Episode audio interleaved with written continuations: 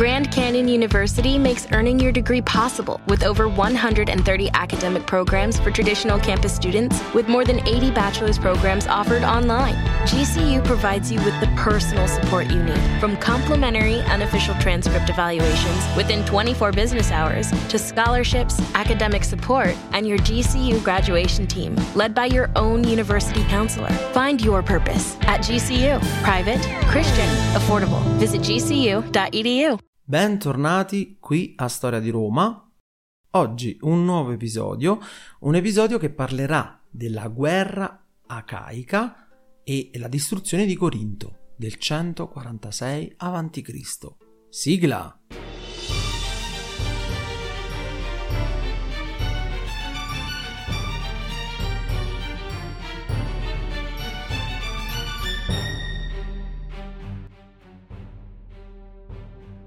Abbiamo parlato di anni di guerre e continui caos. Da una parte lo scoppio nel 149 della terza guerra punica, dove vi ho raccontato di come si era evoluta e come terminò. Ora però sforzatevi di immaginare questo. Questi racconti, quello della terza guerra punica e quello della quarta guerra macedonica, si combattevano tutte negli stessi anni quindi tutto ciò di cui parleremo in questo episodio dovete appunto immaginare che si sviluppa nell'arco temporale di 3-4 anni in contemporanea. Quando Metello cercava, di, eh, cercava il modo di sconfiggere Andrisco in Macedonia con i suoi legionari, dall'altra parte della Repubblica, cioè in Africa, Cartagine era posta sotto un lungo assedio e l'abbiamo già visto. Da parte di chi? Di Scipione l'Emiliano. Quindi sono anni complicati per Roma, perché aveva, come già eh, era successo in altri anni, più scontri nello stesso periodo e quindi doveva risolvere problematiche molto difficili in parti diverse del Mediterraneo. Vedremo che non furono però le sole due guerre in questi anni turbolenti.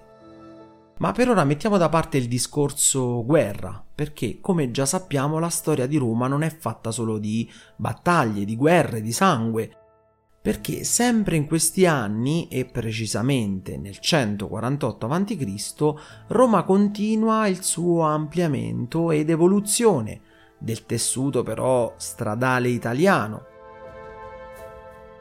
Abbiamo già visto le strade che aveva costruito per far sì che la penisola italica sia ben collegata attraverso la costruzione di valide e ehm, numerose strade che ne facilitavano sia lo spostamento delle truppe ma anche i commerci e quindi gli scambi. Nel 148 infatti iniziarono i lavori per la via Postumia o Postumia. Che cos'era? Era una via consolare romana fatta costruire appunto dal console romano Postumio Albino nei territori della Gallia Cisalpina, l'odierna pianura padana. Congiungeva per via di terra i due principali porti romani del nord Italia, Aquilea, grande centro nevralgico della Repubblica Romana e in futuro anche dell'impero, sede di un grosso porto fluviale accessibile dal Mar Adriatico, è Genova. Vediamo però come erano fatte le strade romane e perché ebbero così tanta importanza per lo sviluppo prima della Repubblica e poi soprattutto dell'impero.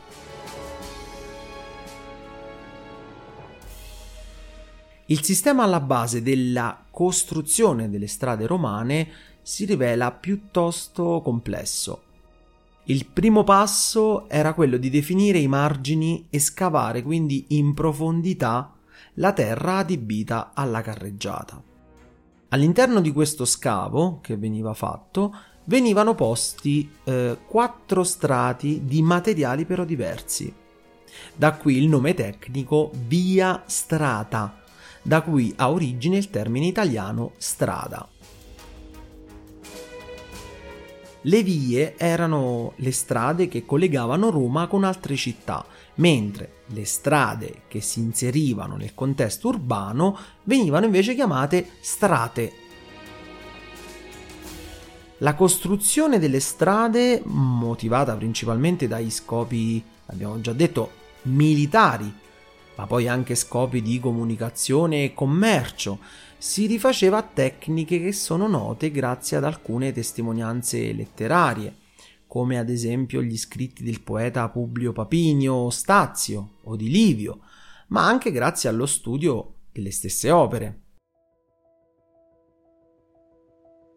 Il primo dei quattro strati di cui abbiamo parlato era lo statumen, ovvero una base massiccia composta da blocchi alti più o meno 30 cm. Il secondo strato era la ruderazio, fatta di pietre tondeggianti legate con della calce. Il terzo strato rappresentava il nucleus, cioè uno strato di ghiaia livellato con dei cilindri. Infine, il quarto ed ultimo strato, ossia il rivestimento, era costituito dal pavimentum, fatto di grossi massi di pietra basaltica molto dura, un materiale praticamente indistruttibile, che appunto doveva resistere alle intemperie del tempo, pioggia, neve, eh, eccetera. La struttura a schiena d'asino veniva invece riservata alla parte centrale della carreggiata, in modo da eh, favorire il deflusso delle acque piovane che poi venivano convogliate all'interno di, dei canali, questo per consentirne poi lo smaltimento. Quanto invece, se vogliamo parlare di dimensioni delle strade romane, quelle standard oscillavano tra i 4 e i 6 metri di larghezza. Quelle invece più grandi, che consentivano quindi il passaggio di non più un carro solo, ma di due carri, tra i 10 e i 14 metri. Addirittura troviamo i marciapiedi, gli odierni marciapiedi, che invece erano di terra battuta oppure lastricati ed erano larghi tra i 3 e i 10 metri. In caso però di strade piuttosto frequentate, questi erano destinati al passaggio di pedoni e di cavalli, quindi non solo di pedoni. Per la realizzazione delle antiche vie di Roma, i romani costruivano assiti in caso di ruscelli o ponti, eh, molti dei quali vengono attraversati ancora oggi, nell'eventualità in cui la strada incrociasse un fiume. Se il percorso di costruzione pianificato incontrava un ostacolo, rappresentato da massi o da terreni montuosi, venivano realizzate delle gallerie interamente scavate a mano. La costruzione dei collegamenti quindi non si fermava mai. Le strade romane dovevano procedere dritte, senza intoppi o senza interruzioni. Ai bordi delle strade trovavano posto le pietre miliari, ossia delle colonne che segnalavano che cosa? La distanza in miglia, ovvero l'unità di misura adottata dai romani, derivante, pensate un po', dal miliario aureoposto all'interno del foro romano. Una colonna in marmo rivestita di bronzo dorato, fatta erigere, pensate un po', nel 20 a.C. da Cesare Augusto, che, che cosa rappresentava? Rappresentava il chilometro zero Quali sono i nomi delle antiche strade romane che costituivano la rete stradale dell'impero? Le strade consolari, l'abbiamo già detto, devono il proprio nome al console che ne ha ordinato l'edificazione, oppure allo scopo per cui sono state costruite. Come anticipato già, le strade romane hanno origine dal foro romano situato appunto nei pressi del Tempio di Saturno. A partire dalla fine del IV secolo a.C., le nuove strade costruite furono, come detto, numerose. Eh, alcune le abbiamo già visto, ma vale la pena comunque citarle nuovamente. Tra le più importanti troviamo senz'altro la Appia, fatta realizzare dal censore Appio Claudio Ceco a scopo esclusivamente diciamo militare. Successivamente però fu la volta della Via Valeria, costruita per volere del console Marco Valerio Massimo, come prolungamento della Via Tiburtina, che raggiungeva le zone dell'Adriatico, a cui fu condotta anche la Via Salaria e verso cui fu prolungata anche la Via Flaminia, che a suo modo fu costruita da Gaio Flaminio Censore, che collegava sostanzialmente Roma a Rimini. Spina dorsale dell'Italia centrale tirrenica fu la via Cassia, fatta realizzare dal censore Caio Cassio Longino e che attraversava l'intera Etruria, quindi parla- parliamo dell'odierna Toscana. La via Aurelia, aperta dal censore Caio Aurelio Cotta, raccoglieva invece il traffico diretto a nord lungo la costa occidentale e raggiungeva addirittura la città di Genova. Quindi, facendo un po' un riassunto, vediamo i collegamenti delle principali strade romane. Abbiamo la via Aurelia che va da Roma a Luni, la Cassia da Roma a Massa, Toscana, la Flaminia da Roma a Rimini, la via Salaria da Roma a San Benedetto del Tronto, la Tiburtina da Roma a Pescara, via Casilina da Roma a Santa Maria Capoavetere e la via Appia da Roma a Brindisi. Chiudiamo però ora questa parentesi che mi sembrava giusto aprire per farvi capire come funzionavano le strade romane e adesso torniamo agli anni 148 e 149. Negli anni appunto della costruzione della via Postumia, ma anche delle guerre contro Macedonia e Cartagine.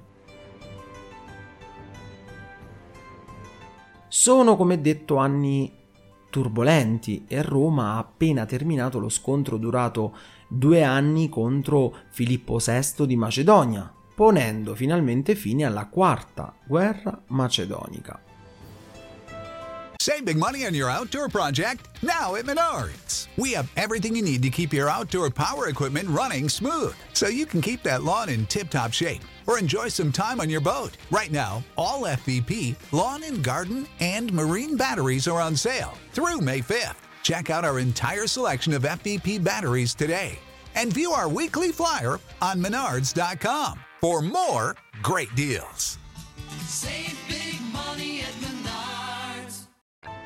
Neanche però il tempo di concludere una delle due guerre che un'altra se ne aggiunge e infatti scoppia direttamente in Grecia un'altra guerra, dato che le dure imposizioni imposte dai romani alla Lega Achea ne provocano dunque lo scoppio della guerra cosiddetta acaica. Vediamo di capirne però il contesto storico perché poi in Grecia, come già visto, la situazione era sempre stata complessa e politicamente in bilico.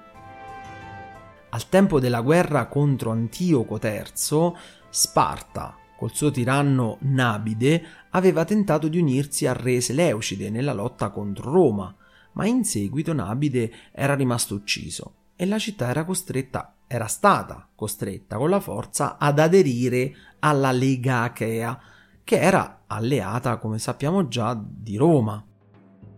Il malcontento per la perdita dell'indipendenza si faceva però sentire ed era tornato a galla dopo il 150 a.C., quando lo stratego della Lega Menalcida, uno spartano, un capo spartano, era stato sottoposto a processo perché accusato di essere stato corrotto addirittura dagli ateniesi qualche tempo prima. Atene nel frattempo aveva avuto una disputa con i Beoti per il possesso di alcuni territori eh, e la Lega Chea era stata nominata da Roma arbitro di questa questione. Tale processo era stato però vissuto dagli Spartani come un processo a loro stessi e, per i propri sentimenti secessionisti, eh, uno scandalo. Quindi aveva eh, rincarato il malcontento che già si faceva sentire da parecchi anni. La questione dell'indipendenza spartana aveva fatto scoppiare una guerra nel Peloponneso, vinta però dagli Achei, che avevano saccheggiato il territorio spartano. Sparta ormai era una realtà che era molto in declino, quindi infatti vediamo perdere diverse guerre dall'epoca invece che noi ricordiamo ancora di grande eh, forza, soprattutto dal, dal punto di vista militare. Però questa situazione era talmente grave che Roma, chiamata in causa da entrambe le parti, che aveva deciso di inviare una commissione per risolvere questa diatriba e questo accade nell'estate del 147 a.C., dove Roma che cosa fa? Consiglia una tregua fino al suo arrivo. Prima che però arrivasse la delegazione romana, la guerra era ripresa, però con una nuova sconfitta spartana. Menalcida si era pensate, suicidato dopo che i suoi concittadini lo avevano accusato di essere responsabile di questo disastro, di queste sconfitte, e il capo quindi della delegazione romana, un certo Lucio Aurelio Oreste, una volta arrivato aveva preso la parte però degli Spartani, ordinando alla Lega di rinunciare alla Laconia, che era un territorio spartano, e anche a Corinto, e non solo, ma anche Argo e Eraclea.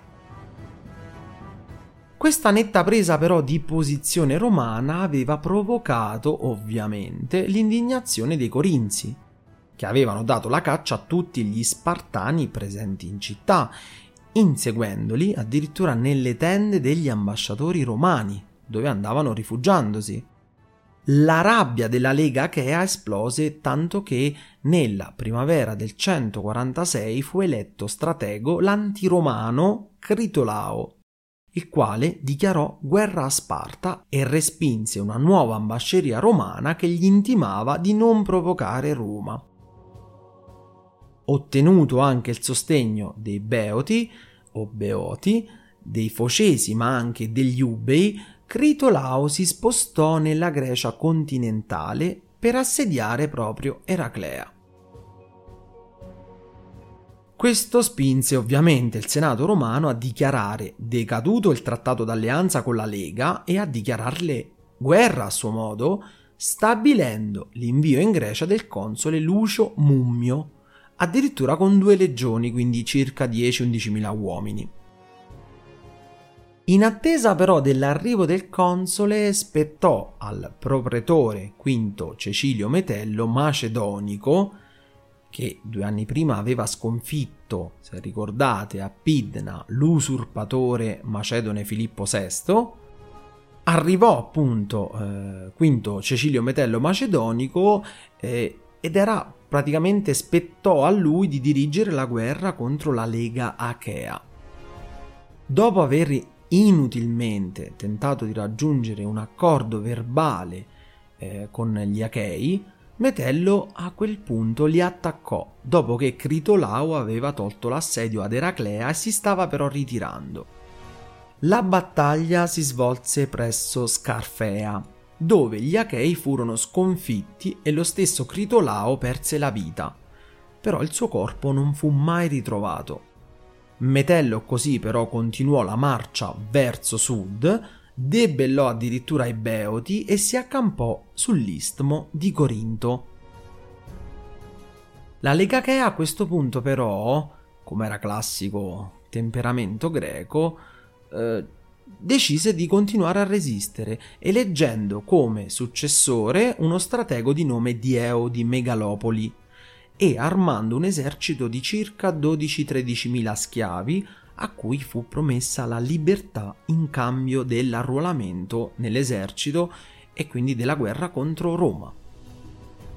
Il console Lucio Mummio, che riceverà in seguito il cognomen di Acaius, con eh, circa 23.000 uomini e 3.500 cavalieri, probabilmente due o tre legioni di romani e alleati italici, raggiunse l'Istmo, assumendo la direzione della guerra e rimandando Metello in Macedonia. Lo stratego Acheo Dieo, che era a comando delle operazioni militari, dopo però una prima schermaglia notturna vittoriosa, decise di attaccare l'esercito repubblicano romano.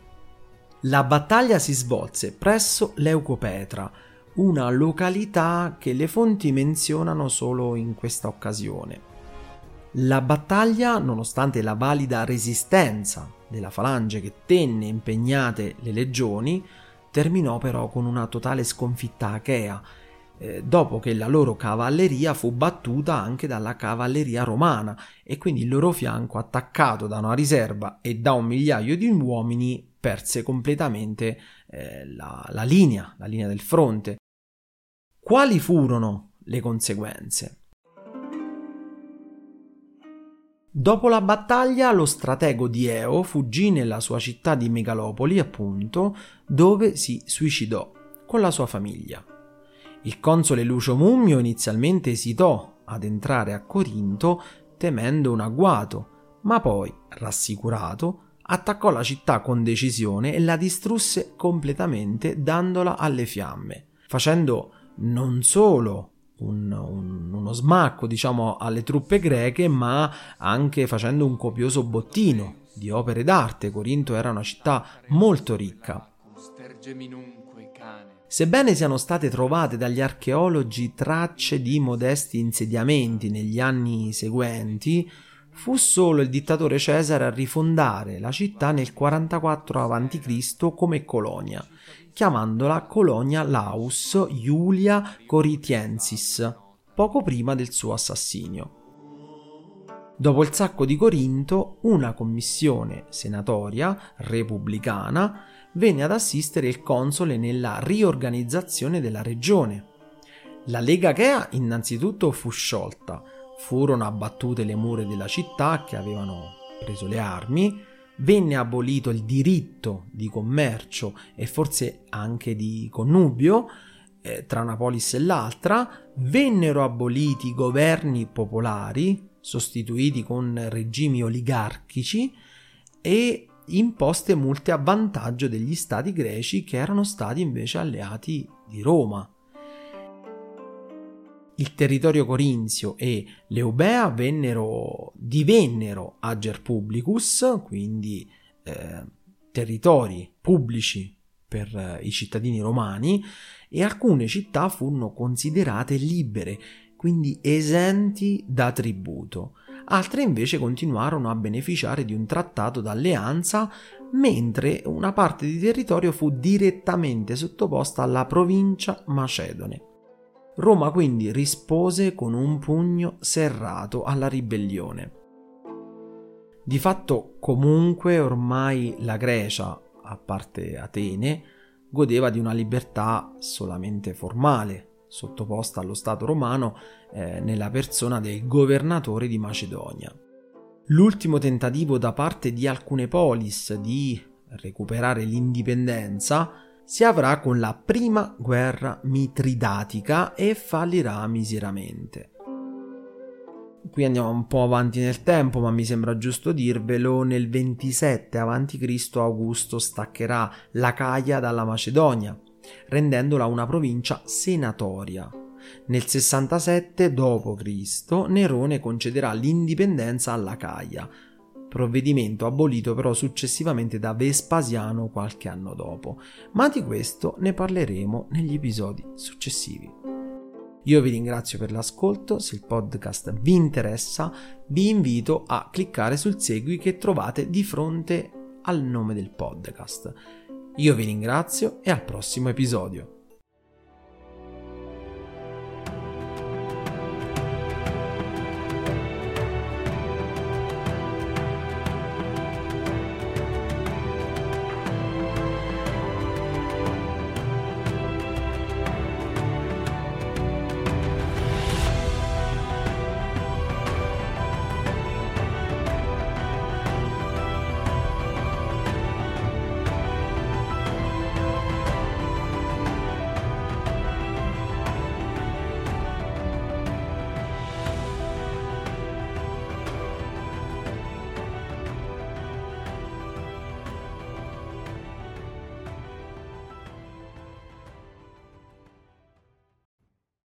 Without the ones like you, who work tirelessly to keep things running, everything would suddenly stop. Hospitals, factories, schools, and power plants, they all depend on you. No matter the weather, emergency, or time of day, you're the ones who get it done. At Granger, we're here for you with professional grade industrial supplies. Count on real time product availability and fast delivery. Call clickgranger.com or just stop by. Granger for the ones who get it done.